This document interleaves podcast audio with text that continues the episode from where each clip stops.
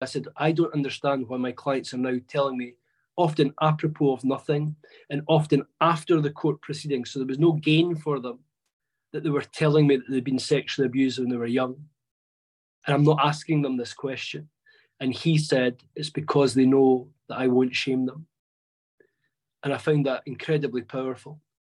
And it's incredible, although it sounds bad to say it's a burden, but you know, but I don't, I don't like to hear that my clients have been sexually abused or had terrible childhoods. But it's also a privilege that people feel confident enough to tell you that. Hi, I'm Naomi Murphy, and this is the Locked Up Living podcast where we talk with a wide range of people about harsh aspects of institutional life. We also explore some of the ways to overcome them and to grow and develop. I'm David Jones.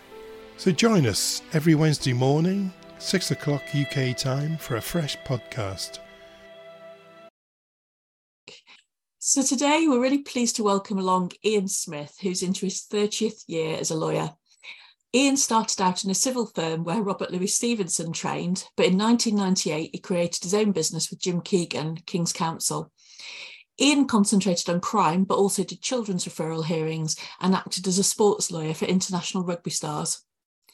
In 2018, Iain describes himself as having an epiphany in reaction to being educated on the biological impact of trauma on the childhood brain. He suddenly saw his clients properly for the first time, and he then realised others didn't know about childhood trauma and the links to addiction and poor self regulation. In December 2020, Iain co created Trauma Aware Law with legal colleagues and pals from the Scottish Police Violence Reduction Unit. He's won a number of awards for his work, including 2020 Scottish Lawyer of the Year at the Scottish Legal Awards. We were lucky enough very recently to have uh, Dean Kingham from who won the English Scottish uh, the English Lawyer of the Year awards in that year. Uh, 2021, he won the Herald Scottish Criminal Law Firm of, of the Year with his firm Keegan Smith. And in 2022, um, this, with his firm, won the Scottish Legal Awards Criminal Law, Firm of the Year. And also that same year, won the Herald Legal Awards Innovation Award for Trauma Aware Law, and he's been nominated for the Pro Bono Award. And this is the awards opened doors and gave credibility to Iain's campaigning. Iain's aim is to bring knowledge of trauma into the justice system and then persuade the players in it to change and create more compassionate outcomes for those who we perceive as baddies. Welcome, Iain. Glad to have you on. Hi, nice to meet you both. Hi, Naomi, and to David as well. Hi, Iain. Very good to meet you, and thanks very much for coming along. That's a very impressive record that uh, Naomi has just been describing. So, what attracted you to a career in law. Was this something you've always wanted to do? Um, so historic. My father was a police officer. My mother worked as a cashier in a law firm. Uh, so I guess uh, I grew up with an interest in, in, in crime and criminal law, and uh, I actually tried to join the Metropolitan Police when I was in fifth year at school, but I was too short, and my eyesight was too poor for a Scottish police. But when my dad found out I wanted to join the Met, uh, he soon dismissed that, thinking it was a very bad idea. And uh, I ended up doing okay in my exams, uh, such to get uh, into Edinburgh Law School. And that's what I decided to do. So, yeah, that was me. So, looking back, it, it, it looks like you had a lucky shave and not uh, being signed up for the Met. Yeah, I, th- I, think so. Looking looking at it now, um, know, I, I, wouldn't I wouldn't have been a good police officer. I don't think. Um, I certainly wouldn't have been very good at uh, uh, certainly the physical aspects of some policing. But I have to say, some of the best police officers I've met over the past thirty years tend not to use their batons or their spray, but tend to use their mouth and talking to people. Uh, and as much as I talk about trauma-informed law, um, there's a lot of community police officers who instinctively practice trauma informed policing um, and get the fact that people struggle and that they don't require to be shouted at, but can be spoken to in a, a dignified and respectful manner and end up not having to use physical restraint and the like. Um, it doesn't always work that way, but I've, I've met many police officers who I think inadvertently practice uh, trauma informed policing. So I'm glad I'm not a police officer. I'm glad I'm a lawyer, but I'm also glad I changed how I practice law eh, over the past five years. Yeah, that's a very good description, I think, of a good police person. So you've become known for recognizing the need to understand the role that trauma plays. Excuse me. To understand the role that trauma plays in criminal law work. How did you come to this realization? So, in around November 2017, I met a lady called Leslee Udwin. You maybe not have heard of her, but uh, she was voted by the New York Times Magazine uh, in, I think, 2015 as the second most powerful woman on the planet, or second most powerful person on the planet behind Hillary Clinton. And uh, Leslee um, followed uh, and created a documentary called India's Daughter. And it was about the rape of a, a young Indian uh, doctor on a bus by six men. It was quite a big case in Delhi and became celebrated because women in Delhi came out and rebelled against misogyny, male violence, rape uh, of women, and how women were treated in society. And Leslee made this great documentary about um, following the men, following the story, and realized how mundane the men were because they were portrayed as monsters, but she realized they weren't actually monsters. And I run a local community cinema, and she came up from London, screened her film, and we became friends. And she ended up creating a charity called Think Equal, all about early years uh, development of children and um, from a very early age about social emotional learning. And it sort of got me thinking um, about what was going on with my clients. And then in March 2018, I met people from the Scottish Violence Reduction Unit, including Karen McCluskey and John Carnochan. And they took me along to see a film called Resilience, uh, made by the late and great James Redford, uh, son of Robert Redford. And that was all about what was going on in America, about the uh, study by Anda and Felitti from 95, um, the impact of stress and toxic stress on the young brain, everything that you guys uh, know about. but as a lawyer, rather unfortunately, I didn't know about that. So I spent around 25 years of my legal career as a criminal lawyer, not really properly understanding nearly all the people that I dealt with in the system, not understanding why my clients self medicated on drugs and alcohol, not understanding why they were very quick Eh, to respond in an angry fashion to small stressful situations. Everything was exaggerated and large. And often my response then would be very poor. So if someone was rude to me, I would be rude or impolite back. Um, I wouldn't give them much time. Um, when they were telling me things, even important things, I probably didn't properly listen. And uh, that film, more or less overnight, impacted on how I practice law as a lawyer, how my business practice law, I guess how I was as a person. I think even with my own children, I reflected in some of the very bad practices um, I was involved in, in, in terms of uh, not controlling my children, but uh, I guess acting in a way that was the adult knows best type of thing, and not really hearing their their wants or their needs. So yeah, so overnight that that film was the epiphany, uh, and really changed the course of what I do. That's terribly interesting, Iain, because it sounds like you're describing really quite a fundamental shift, not just in your attitude, but in your personality. And and uh, there must have been something going on within you, uh, not just the film, but something that was kind of you know, boiling boiling up, really ready for a for a change and this major development in your life? Yeah, uh, uh, as I say, with, with Leslee coming up, it was purely because I run a community cinema. So um, if you've never met her, so Leslee won a BAFTA for East is East. She produced East is East, the film, um, and she is probably one of the most inspiring and powerful people I've ever met in my life.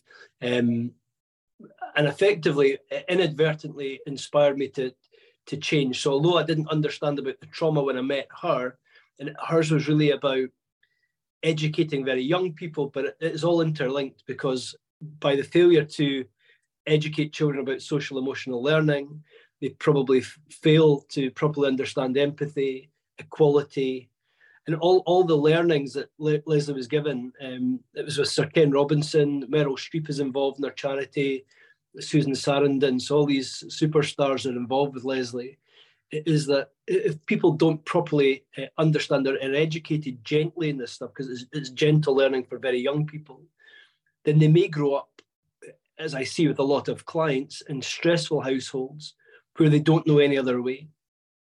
So I, I, used to, I guess I used to loosely believe that my clients who would come in who were young, involved in hitting their girlfriends or taking drugs and alcohol, did that through learned behavior only, rather than necessarily acquired behavior through neurology or uh, psychology, if, if that makes sense. Again, you, I'll bow to your great knowledge on this, but what I now understand and see is clients being told all the time about being responsible for their actions, but because of their stress, that they're not response able, so they don't have that ability, and therefore their culpability for me lessens. Um, it doesn't mean to say it's okay. So it's never an excuse that someone has a high level of trauma in their childhood to say, well, they can do what they want. I think it's a very important explanation that the justice system misses out. And it's a key for me, it's key because it deals with probably 80 to 90% of who I see every single day in court. There's a lot of people who do things that are wrong. Um, and it's not an excuse, as I say, but it's an explanation. And some people might just be greedy. Um, they may have other issues going on which isn't related to childhood trauma. But most of what I see I think links back to what happened to them rather than what was wrong with them. Thank you. And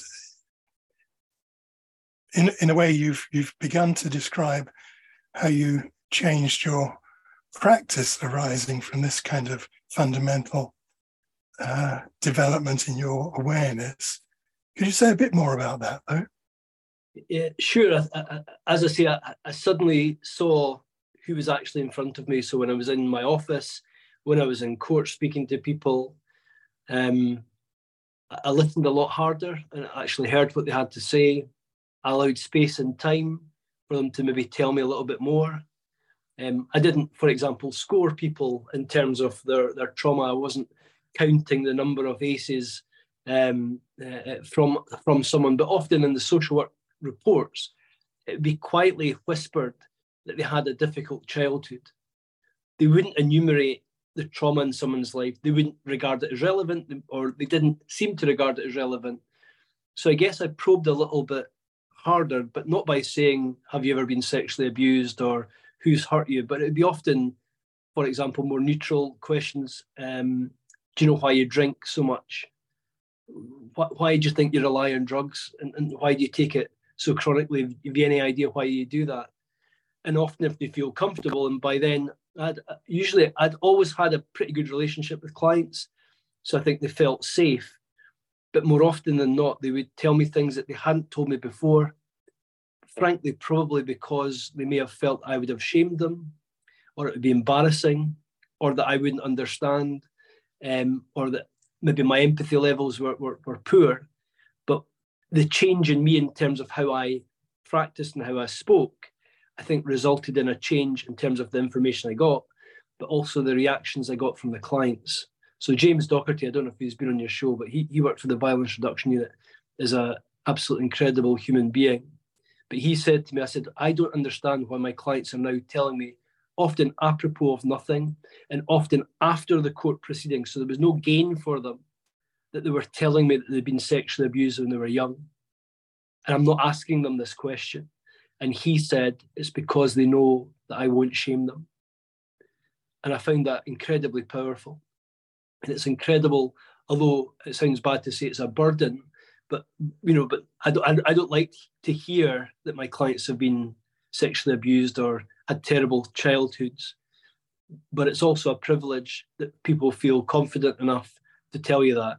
And, and I guess in, response, what my response is, which wouldn't be before, is to try and be empathetic. So I don't say I understand, but I might say I'm really sorry to hear that happen. And then I try as best I can to signpost them for what help is available. Often in drugs recovery in Scotland, certainly very poor. Um, we keep people alive when naloxone. So there's been a big campaign by the Scottish Government to concentrate on naloxone. So that's good. We keep people alive, but we don't help them live, and we don't help them heal, and we don't help them recover. Um, and so there's a big gap in that. But anyway, that's maybe beyond the question you asked. But yeah, so so so I guess uh, I, I I it was very much a change in me and a change in how we viewed people, and I think that ended up being a very positive thing for most of the clients. Thank you, thank you. I think you're a very modest uh, man, actually, Iain. Um, for example, you slipped in that you ran a community cinema as if that were nothing in its own right, but was clearly part of the whole you know, engagement that you had with the uh, the world. Well, yeah, that, that's probably one of my, my first loves uh, is uh, cinema and film. It turned out um, about 10 years ago, I found out I was dyslexic. Um, didn't know that uh, when I was young, didn't know that was at school or when I was at university. Um, and it explained an awful lot. So I hated reading. I still am I'm brilliant at reading it. So, for example, all the the books by Gabor Mate or Bessel van der Kolk or you know all all, all the great writers, um, I have to force myself to read them. Um, but obviously, I can read. I'm just a very slow reader. Um, so, film is always my default. So, uh, me and a group of friends. So it's not just me that runs it. There's a group of us that run it. Um, run a, a, local free community cinema. So we bring the community together. Um, and it's a really great thing to stay in a small village. Um, so that, that, that aspect of my life, I guess, has always been there. Um, but it's just because I enjoy the medium of film and visual art rather than necessarily um, uh, writing, which I, I, I, do love poetry. I love reading, but I'm just not very good at it. But I, I tend to agree with David, Iain, and it's interesting that you know david comments on your humility and and actually you dismiss the achievement of that's just that's just what you do and my guess is that's partly why the clients relate to you that that sense of not pushing yourself into a, a position having of having power over them or authority but just relating to them as human beings mm, well I don't know, there's probably some adverse childhood experience for me, is why I'm not very good at taking any praise. So we'll not go into that. So, uh, Iain, as you were talking, I was wondering how easy have you found it to get other parties in the legal system to, to actually listen to the message that you have? Yeah, so that's a, a good question. And um, as I say, there's now a little group of us. So in December 2020, um, there were three. There's three lawyers uh, who have got together. We now have others who are either professors or lecturers at university who have got involved with us. We've got a psychotherapist from the Scottish Violence Reduction Unit. Uh, we have a peer mentor in the form of uh, James Docherty, who's a project manager there, is very inspirational. A school teacher, a BAFTA winning filmmaker who's involved. So we're a disparate band of people now, but at the time, around 2018, um, I didn't really know anyone else doing this or talking about it. I didn't plan to do this, but I just thought, oh, I think lawyers need to know about this. So in around April 2018, I wrote an article for the Scottish Law Journal. 16,000 lawyers get this journal every month. And I wrote this in conjunction with Dr. Suzanne Zeedyk, who's one of the leading uh, attachment uh, specialists in, in uh, the UK, I think, if not the world. And she helpfully set out about adverse childhood experiences, the impact, and why that was relevant for lawyers. So, wrote the article, dyslexic man, thinking, brilliant, that's a, a good turn, that's the job done. But of course, most people didn't read it. A lot of people that did read it thought it was a load of rubbish. And my wife, uh, Ishbel, pointed out that that was really the, only the start of the campaign rather than the end of it. Although I didn't plan on going a campaign, I started going to meetings we created what was called the West Lothian ACES Hub. That was made up of people from health, justice, and education because we could see that holistically it wasn't just one area that needed to change, that everybody had to work together to understand the impact of trauma. The local council were persuaded to buy the film license for resilience. And we went into loads of different environments hospitals, schools, primary schools, um, children's reporters office, prosecutors, um, the police, and we basically showed the film, which lasts an hour, and and then explained to them the impact it had on us. So rather than telling them what they should do, I, I would just tell them the story of what I did and why I thought what what I did was different and why it was a good thing for me. And then they got to decide which clever ways in their own industry, social work, or whatever area they, they it wasn't for me to tell them what they should do. Um, and so at first, friends and colleagues were saying things like, "Are you feeling okay? Um, is everything all right?" As if because of the language I was using, it seemed not shocking but odd. Uh, I would talk about love. I would talk about compassion. I talk about empathy and kindness, um, and why we couldn't punish people into a better way of being and why we really had to look in a, a journey of recovery for people, in particular young people. But in my view, we shouldn't give up on a 50 year old who's addicted to heroin, who was sexually abused when they were eight. You know, pe- people for me, I think, Eh, I'm not saying salvageable or fixable is the wrong words, but I, I think we need to be more compassionate to whoever, even if even if their behaviors are poor but they're all, as you guys know, that they're manifestations of behaviours which are, you know, from a cause, from a from somewhere often very dark. And I didn't really understand that before, and I've got a better understanding now. But I'm I'm learning every day.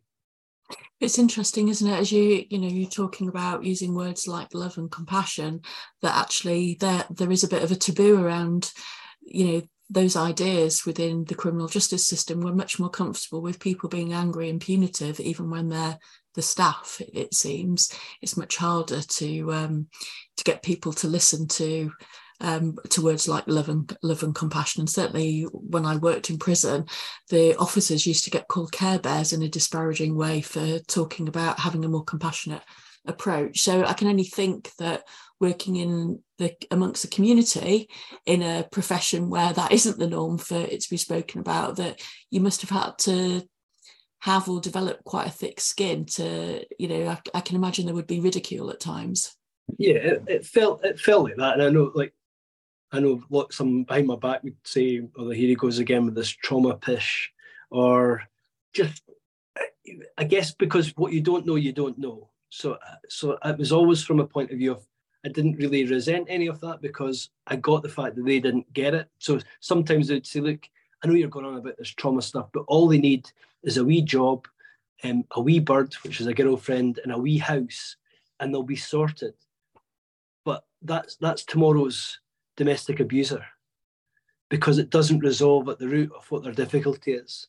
Mm-hmm. So the house and the money and the job and the girlfriend isn't going to cure the difficulties they experience if they're struggling with life from from their childhoods and it just it just uh, james docherty talks about you know what you don't transform you transmit and and that and i can see that i didn't see it before so yeah it was it was, it was a difficult thing but actually as i say it wasn't planned so therefore i didn't feel disappointment when i was getting closed doors or ridicule or, or anything like that but I became fairly uh, resolved that, and and still am that basically this is so important that um, being hurt about doors closing or people thinking I'm daft, it's much bigger. Certainly much bigger than me and much bigger than the trauma aware law group that I'm in.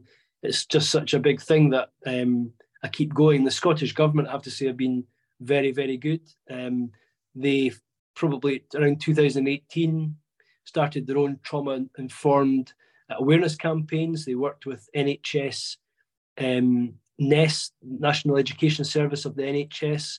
So we have Caroline Bruce, who's the head of trauma in Scotland. Um, she's a fully qualified uh, uh, um, psychologist, and uh, she she is brilliant along with her uh, colleagues and team. So they're very good at sending out education both to schools, teachers, and into the community. So it, be, it be, has become less of a, a, weird thing to talk about. But I think until um, what I talk about in court is said by everyone, um, then it's not it's not yet ready. And until judges understand it's not yet ready. But but I want what I do to be very mundane, to be very normal. That I don't win awards. you know, which aren't aren't important, are not really relevant. But so it'd be better that uh, the the the the, the trophy at the end of this would be just for everyone to understand it, to react to it, so that the key is not waiting because the judges always say you've got to change when they're dealing with someone in the dock. You've got to do better. You've got to change. And in my head, all I'm thinking is, no, actually, we've got to change because we've been doing the same thing over and over and getting the same result, which is recidivism, mass incarceration. Scotland has the highest incarceration rate in Western Europe. Scotland, our little country, has the highest drugs deaths mm. amongst the world. We are three times more than England and about nine and a half times more than the European average. This is Scotland. It's a small country. And yet, because we don't look at things differently and we're slow to change, we allow this devastation to continue to happen.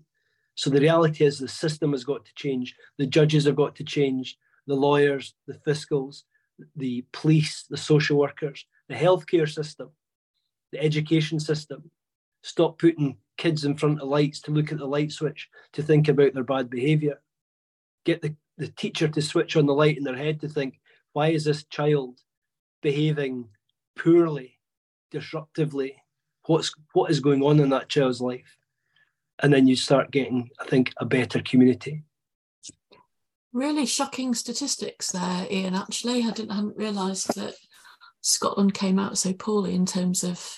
I kind of knew there was a, a problem around substance misuse, but actually, was quite shocked with with some of those other other figures. And yeah.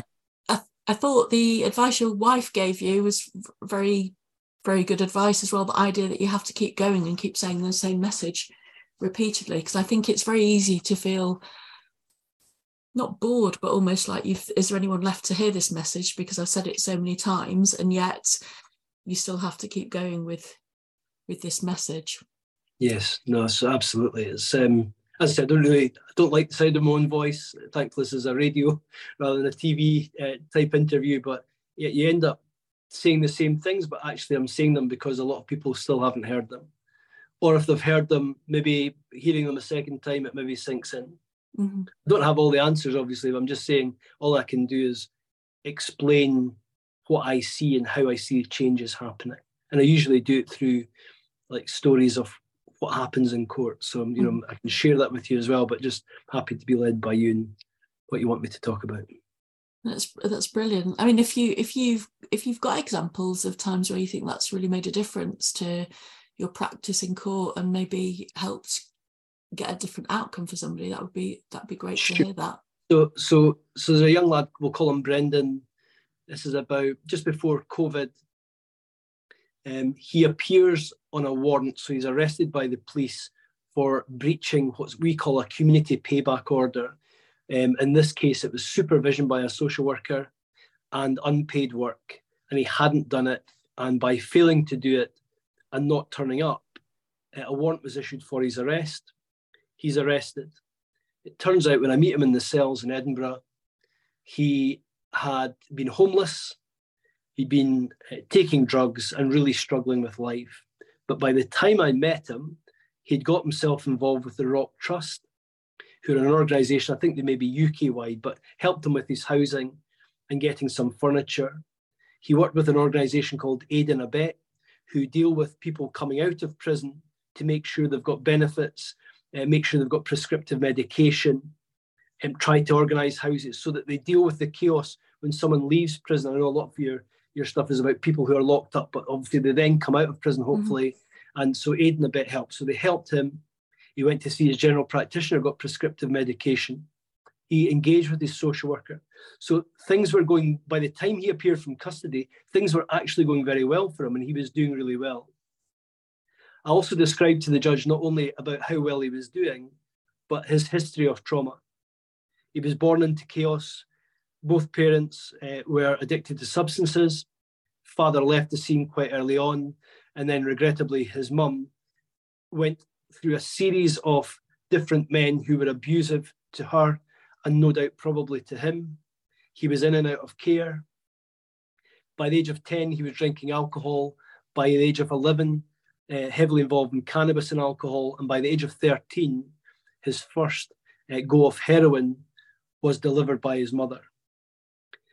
So I tell the judge this, and in a very busy court, she says, Well, what are you asking me to do? I said, Well, I'd like you to praise him. And she went, Sorry? As if I thought she hadn't heard me. So in this very busy court, which was then suddenly quiet, I boomed out, I'd, I'd like you to praise him. And she went, Praise him? I'm, I'm thinking about jailing him. I said, Well, he's un- under 21. You can't jail him. You need to get reports. Well, I'll remand him for reports. I said, Well, don't remand him because I've explained you now has a house. He's got medication. He's getting mentoring. He's seeing his doctor. All right. So away you go then. Four weeks, and she let him out. Four weeks later, I come armed with a, a report from the Rock Trust, Aid and Abet, his doctor, and importantly, his social worker, but his social worker had narrated all the terrible things that had happened in his childhood, just as I had described them. And as I'm ready to get up, I've got my gown on in court. I'm ready to get up to go to battle with the judge. And she told me to sit down. And in my head, I thought, here we go. She told the boy to stand up. And for 10 minutes, she praised him. She saw the person, probably for the first time before her, saw his difficulties and his struggles, and quite rightly praised him for the efforts he made. And she gave him another chance, a further chance on the order, and continued the order and wished him luck. And as we left court and went out, he said nobody had ever spoken to him like that in his life. And my one regret about that, that little story is, although I see this judge quite regularly, I've never told her the effect that she had on him. Now, it doesn't cure someone new. That, that interaction in court doesn't cure people. Court is not the place for healing, in my view. Um, in 2019, I brought, brought two American judges over uh, with the assistance of Community Justice Scotland, and they are they run what are called therapeutic courts uh, or procedural justice courts, where they treat everyone with dignity uh, and respect, and they do things a little bit differently.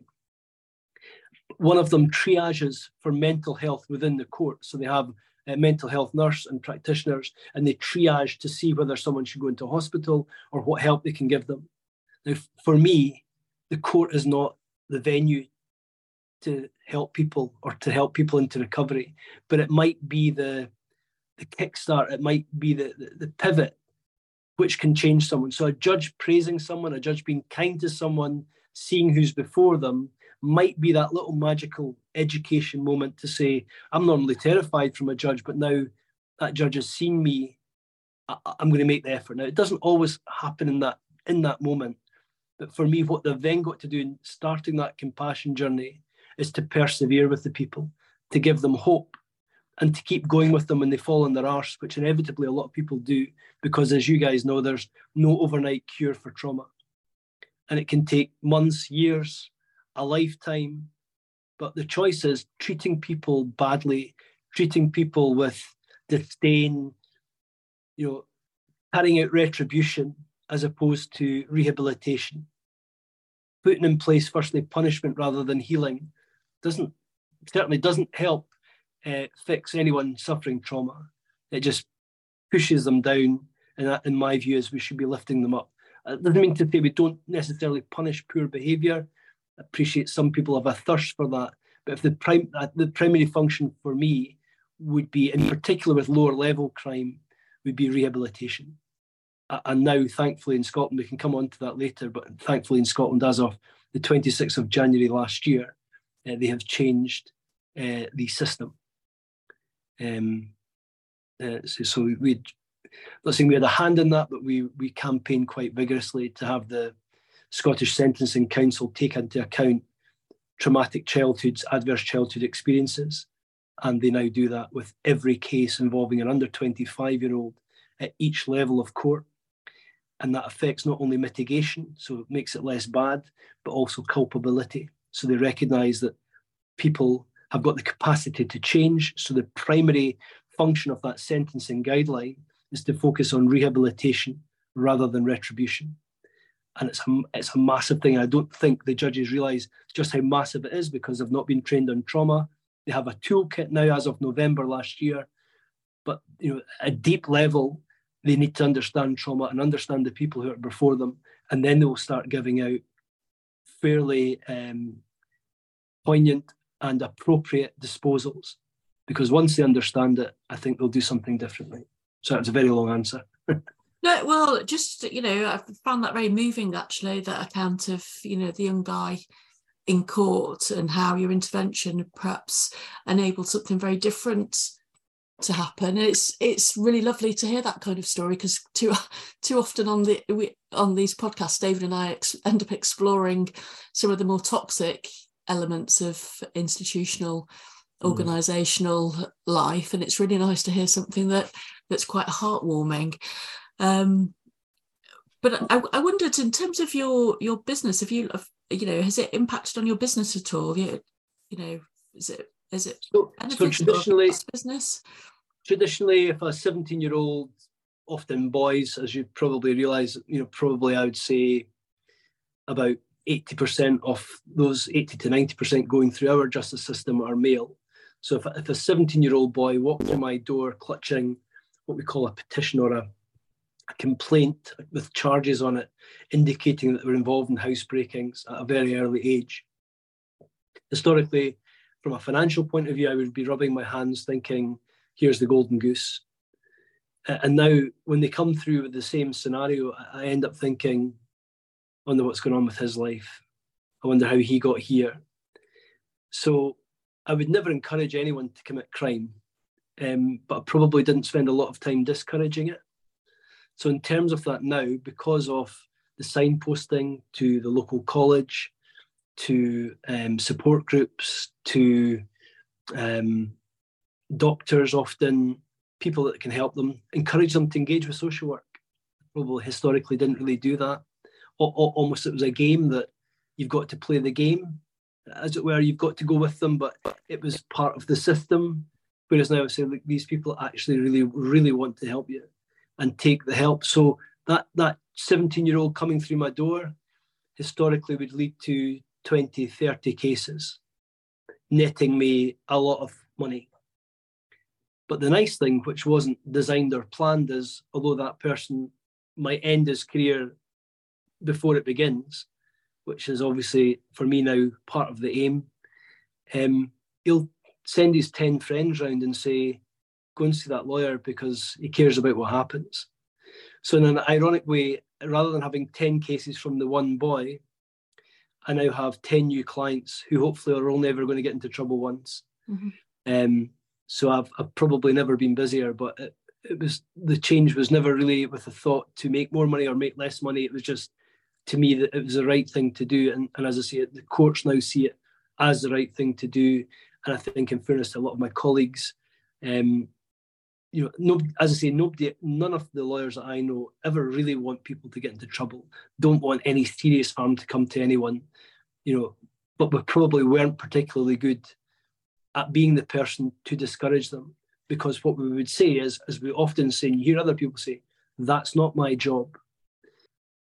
I, I was once criticised for by social work for waiting outside the custody suite, waiting for a young man to come out to present him as homeless about 10 metres away in the front desk of a civic centre. And uh, they told me that wasn't my job. And they were right, of course, because I, I feel it was their job. That was part of their job. But whilst they weren't doing it, I did it. And I think we spend an awful lot of time um, worry, worrying or thinking about the things that aren't our jobs. So for me, caring about people should be all of our jobs. Um, reduction of harm should be all of our jobs, and yet we seem to get so stuck in our little silos about well that that's you it's going to do that and that's that person that's going to do that. So it's not my job to be a psychologist. It's not my job to be a social worker. It's not my job in quotations to fix someone.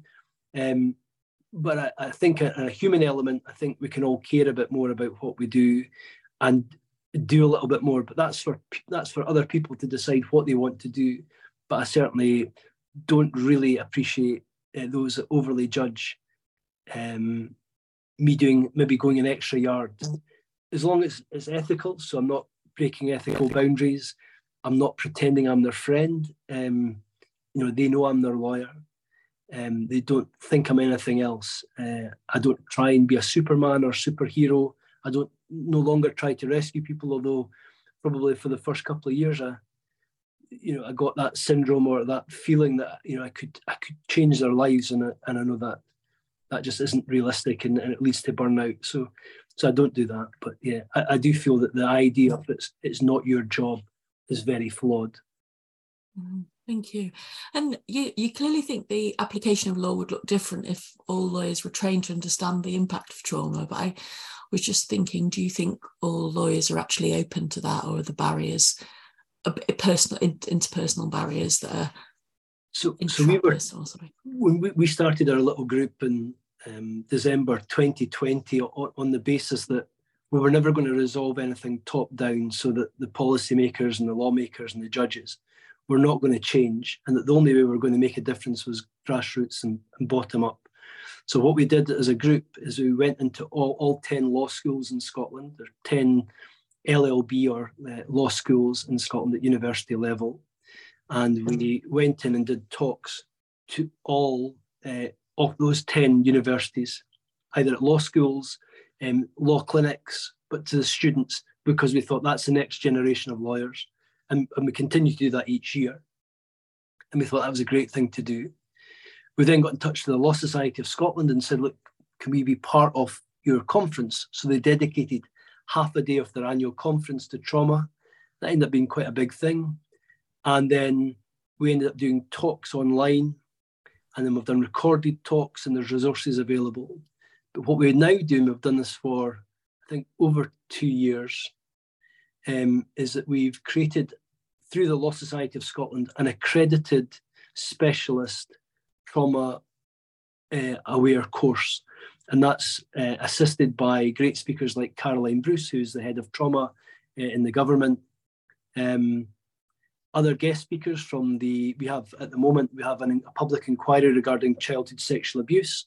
People have come along, spoke from that. Um, children's champions, psychologists, people uh, don't like the term lived experience, but people who have experienced their own trauma have shared some of that. And that's a five or six week course, which is quite intense, but only about 20 or 30 lawyers can do it at a time.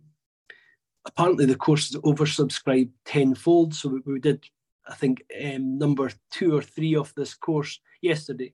There was 32 lawyers on it. And they're wanting us to do it now four times a year rather than once a year so that more lawyers get it because of the subscription. And the other bigger practices and firms have asked if we can train all their firm, all their staff.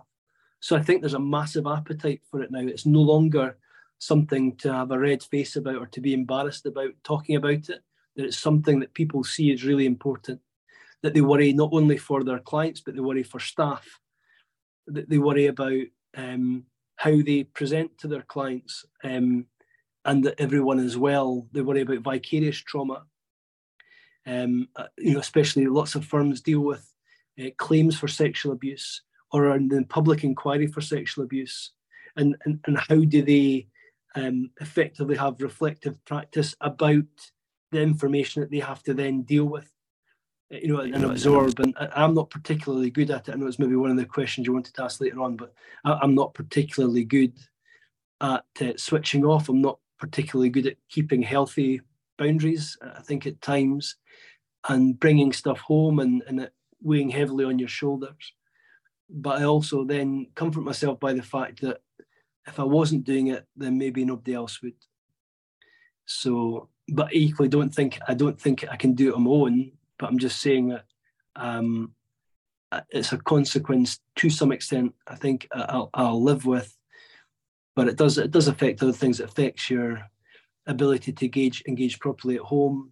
So that the, the, the phrase "you can't pour from an empty cup" springs to mind. So I know I've got to keep healthy. I joined the gym yesterday, threatened to go to today, but I had to race home to come onto the podcast.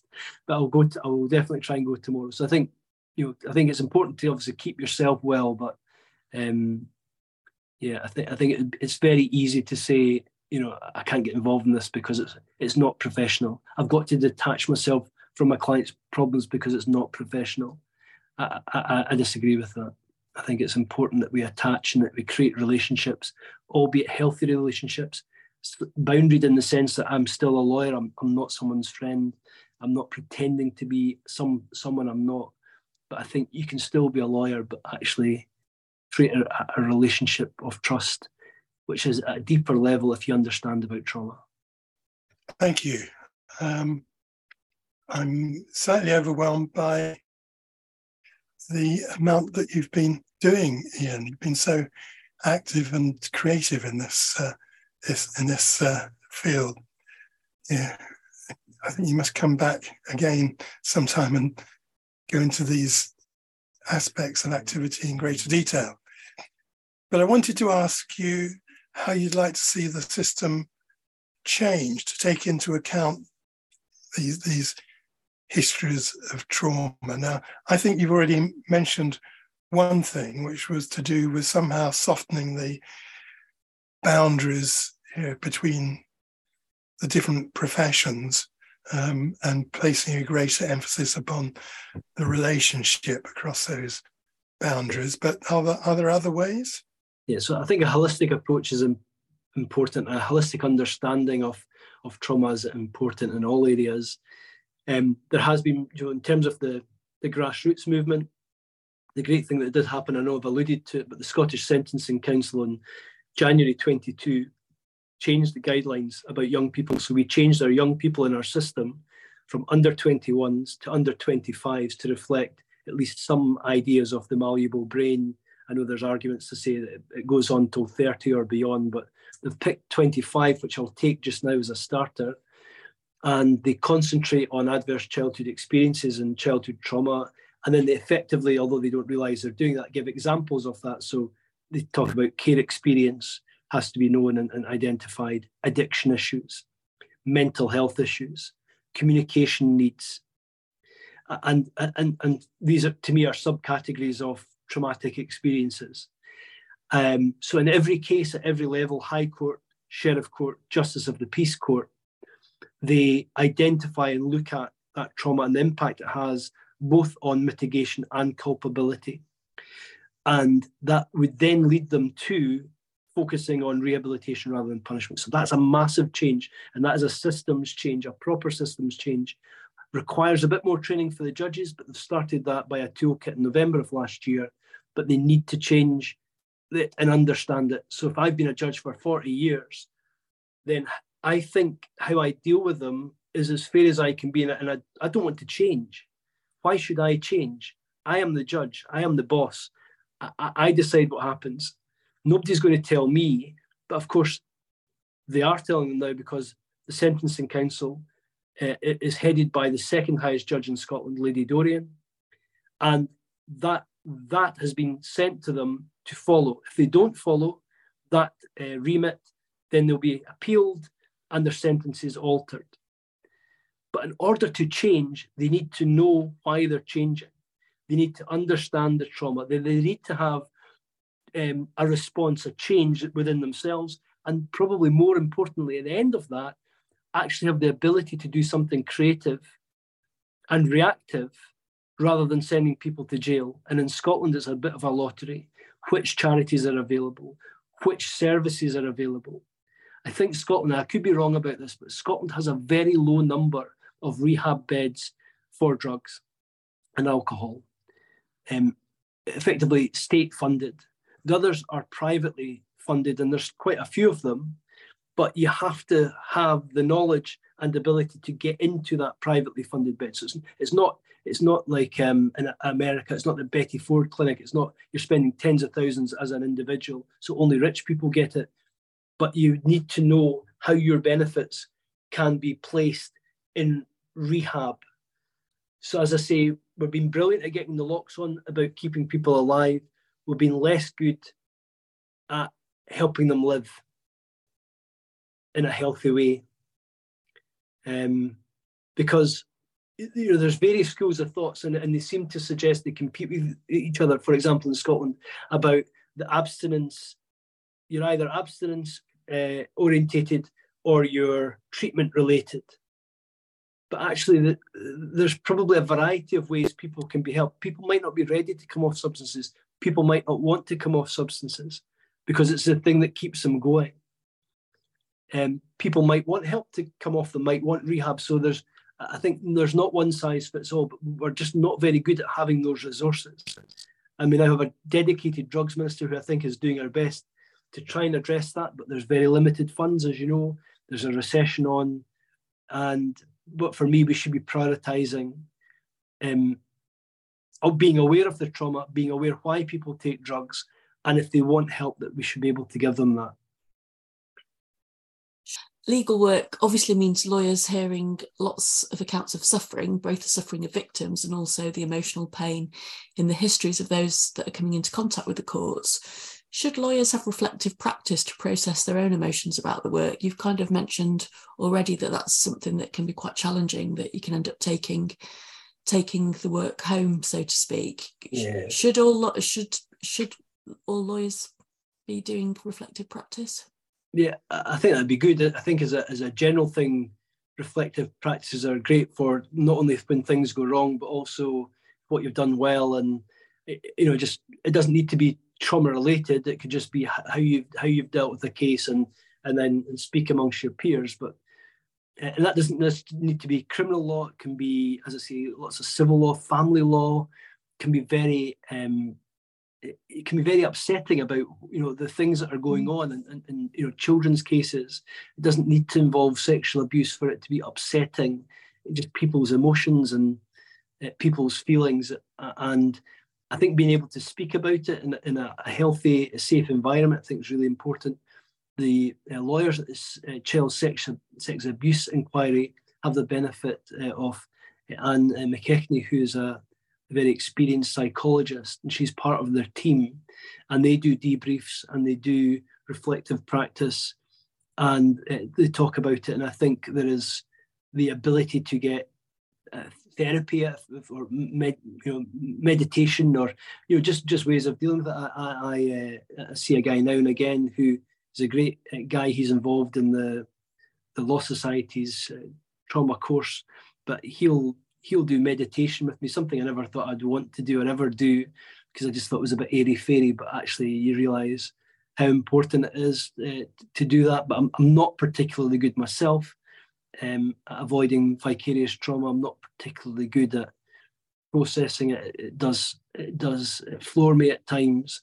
Um, but that's that's no use for my other clients if, if I'm not able to function properly because I'm upset about a, a set of circumstances. I've had I've had 16 deaths of clients, drug related deaths in the past two years. I'm a very small practice. I've had numerous clients and friends, unfortunately, but numerous clients uh, take their own life. Um, and, and that that's always hard to deal with because in some ways it's not explicable in a way that drug related death is, albeit unfair and unacceptable. Um, and, and these things, they, they hit you hard. As I say, I don't pretend my clients are my friends, but um, you know, I'll, often try to go to their funerals, and, and it, it's quite sad when you go that often nobody else is there. Probably more sad is when you hear and learn about all the things you didn't know about them, their love of music. Some of them have a faith that you didn't think they would have, or just little things that um, yeah affect you. But yeah, the the loss of a client, as I say, drug related or to suicide or or just with with their poor health is is very sad, and it's it's quite it happens a lot in criminal law. Um, unacceptable large amounts. Well, it's interesting to hear you talk about that relationship with clients, and I think even in outside of you've you've named sort of family law where there's an involvement with with children, um, personal injury law is again, you know, lawyers are hearing powerful stories about people, and quite often when people come into contact with lawyers, they're coming into contact because things have gone awry, things aren't going aren't going well, and it's really um, it's really uh, impressive to hear you talking about the relationship that a lawyer has with their client as being a real a real relationship. I have the same conversations with psychologists that it's it's still a real relationship it's a professional relationship but you invest emotionally in someone and clearly you can hear that you invest emotionally in your clients and the matter which i'm sure um, is part of why why your contact's so powerful and meaningful uh, with them. But how have you managed to keep yourself healthy whilst doing this this work, Iain? Yeah, I think the presumption would be that I am healthy, but at times I'm not. So um, I find it emotionally draining at times, um, depressing at times. Um, as I say, I've, I've joined the gym. I've not physically been yet, but uh, I try to I cycle. I, see, I try to keep sort of some level of fitness. So I cycle uh, with a group of friends. Try and do that every week. Um, I I've got a dog, so I go dog walking. Um, try to do things with my with the kids, but my kids now are 21, 18, and 16, and certainly it's not quite the same when they're eight, six, and four. You know, they, they don't really need you, um, and even though you you have a desire to be with them, that doesn't always uh, work the same way. So you try to do things as a family. Um, but yeah, I, think in the community cinema that you know about, um, yeah, I don't, as I say, I don't always strike the right balance for my own good health and well-being. Um, I spend a lot of time doing this in terms of campaigning, um, which I do enjoy. But again, I've had to say more, uh, to, no to quite a lot more things because I realise it was taking up an awful lot of time. So time that for example, we're doing this at lunchtime because I don't want it to affect my business or my business partner feeling I'm not pulling my weight, for example. But it then means that your downtime or free time is less. But I still think it's hugely important. That's why I'm here. I know you've had a lot of very good guests on. I've listened to quite a bit of your podcasts. Um, prison is uh, something I take really seriously in terms of where people end up and what better outcomes there are um, I don't know, we've obviously maybe not got time to speak about this in any detail, but um, last year, uh, myself, James Docherty, and, and, and others uh, brought Fritzi Horstman over from America. And Fritzi's in charge of the Compassion Prison Project mm-hmm. and uh, made the Compassion Circle. I don't know if you've seen that little video. I have, yeah. Yeah, so. have you seen that, David. It'd be helpful also for our listeners anyway to, yeah, so, to hear so, about it because it's definitely so worth watching if you haven't yeah, so I, I watched that. I saw it on LinkedIn, and as I say, I've become uh, I've been more disinhibited since I started this campaigning. So my shy dyslexia way of being has now made me a bit more um, ballsy about just asking because the worst thing people can say is no. So I approached Fritzi and said, "What? How about coming over to Scotland and start speaking to our uh, people in prison?" Yeah, yeah, sure, I'll do that. And before I know it, um, uh, with the help of organisers. There's a group called Tigers. Suzanne Zeedyk was involved. CIFCO, who are a, a prison charity in Scotland, James Docherty, and, and, several other people. We managed to get Fritzi to come over with her team, and they entered three Scottish prisons, all with the permission of the governors. And they did a compassion prison circle. And, and that, in essence, is a circle of however many prisoners. I think it was maybe as low as maybe 25, as high as maybe about 60. And they go in a circle and, and they know what they're going to share. But they're asked if they want to share and take a step forward if, for example, X, Y, or Z has happened to them. So if they've been shouted at as a child, if they were physically beaten. So effectively, almost like an ACEs score, which, as I say, is not necessarily a good thing. But the purpose of this was to show that the other prisoners, because by the time they step into the circle, they're all physically very close. And they realize that they've got a lot more in common than they thought. And they share an awful lot of pain.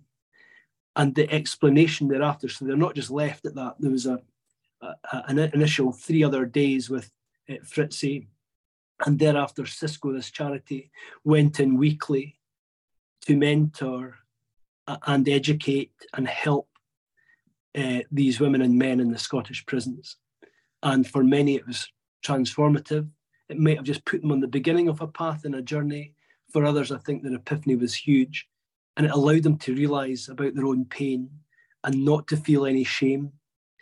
Um, and as I say, I, I, I was privileged enough to, to, to, be part of it and, and when I wasn't working, but I'd go in and I, I see a massive difference um, but how that's rolled out across all prisons, I don't know. Um, that for for many it might have felt very American, a very you know rah rah and and as a, as a show, but it wasn't really a show. It wasn't just a it wasn't a, a piece of theatre. It was much deeper than that. Once once you go on beyond this epiphany of the circle, and yeah, I thought I thought it was huge. But yeah, so the so the prison work, and we we had a conference with Fritzi. She's done films with uh, Jennifer Lopez and Dr. Dre, but her thing now is it's all about prisons. That's what she does. She's a prison. She's like a, a modern day Elizabeth Fry. It's very, it's a very powerful video that actually, and if I can find it online, I'll I'll put a link to it in the show notes. Yeah, so it's definitely worth watching. Yeah. But Iain, we've come to the end of time, and conscious of you got you've got an afternoon's work ahead of you. Thank yeah. you so much for coming on and sharing sharing your story, and actually really inspirational and uplifting. Nice um, contrast to some of the the stories we've we've had had to tell.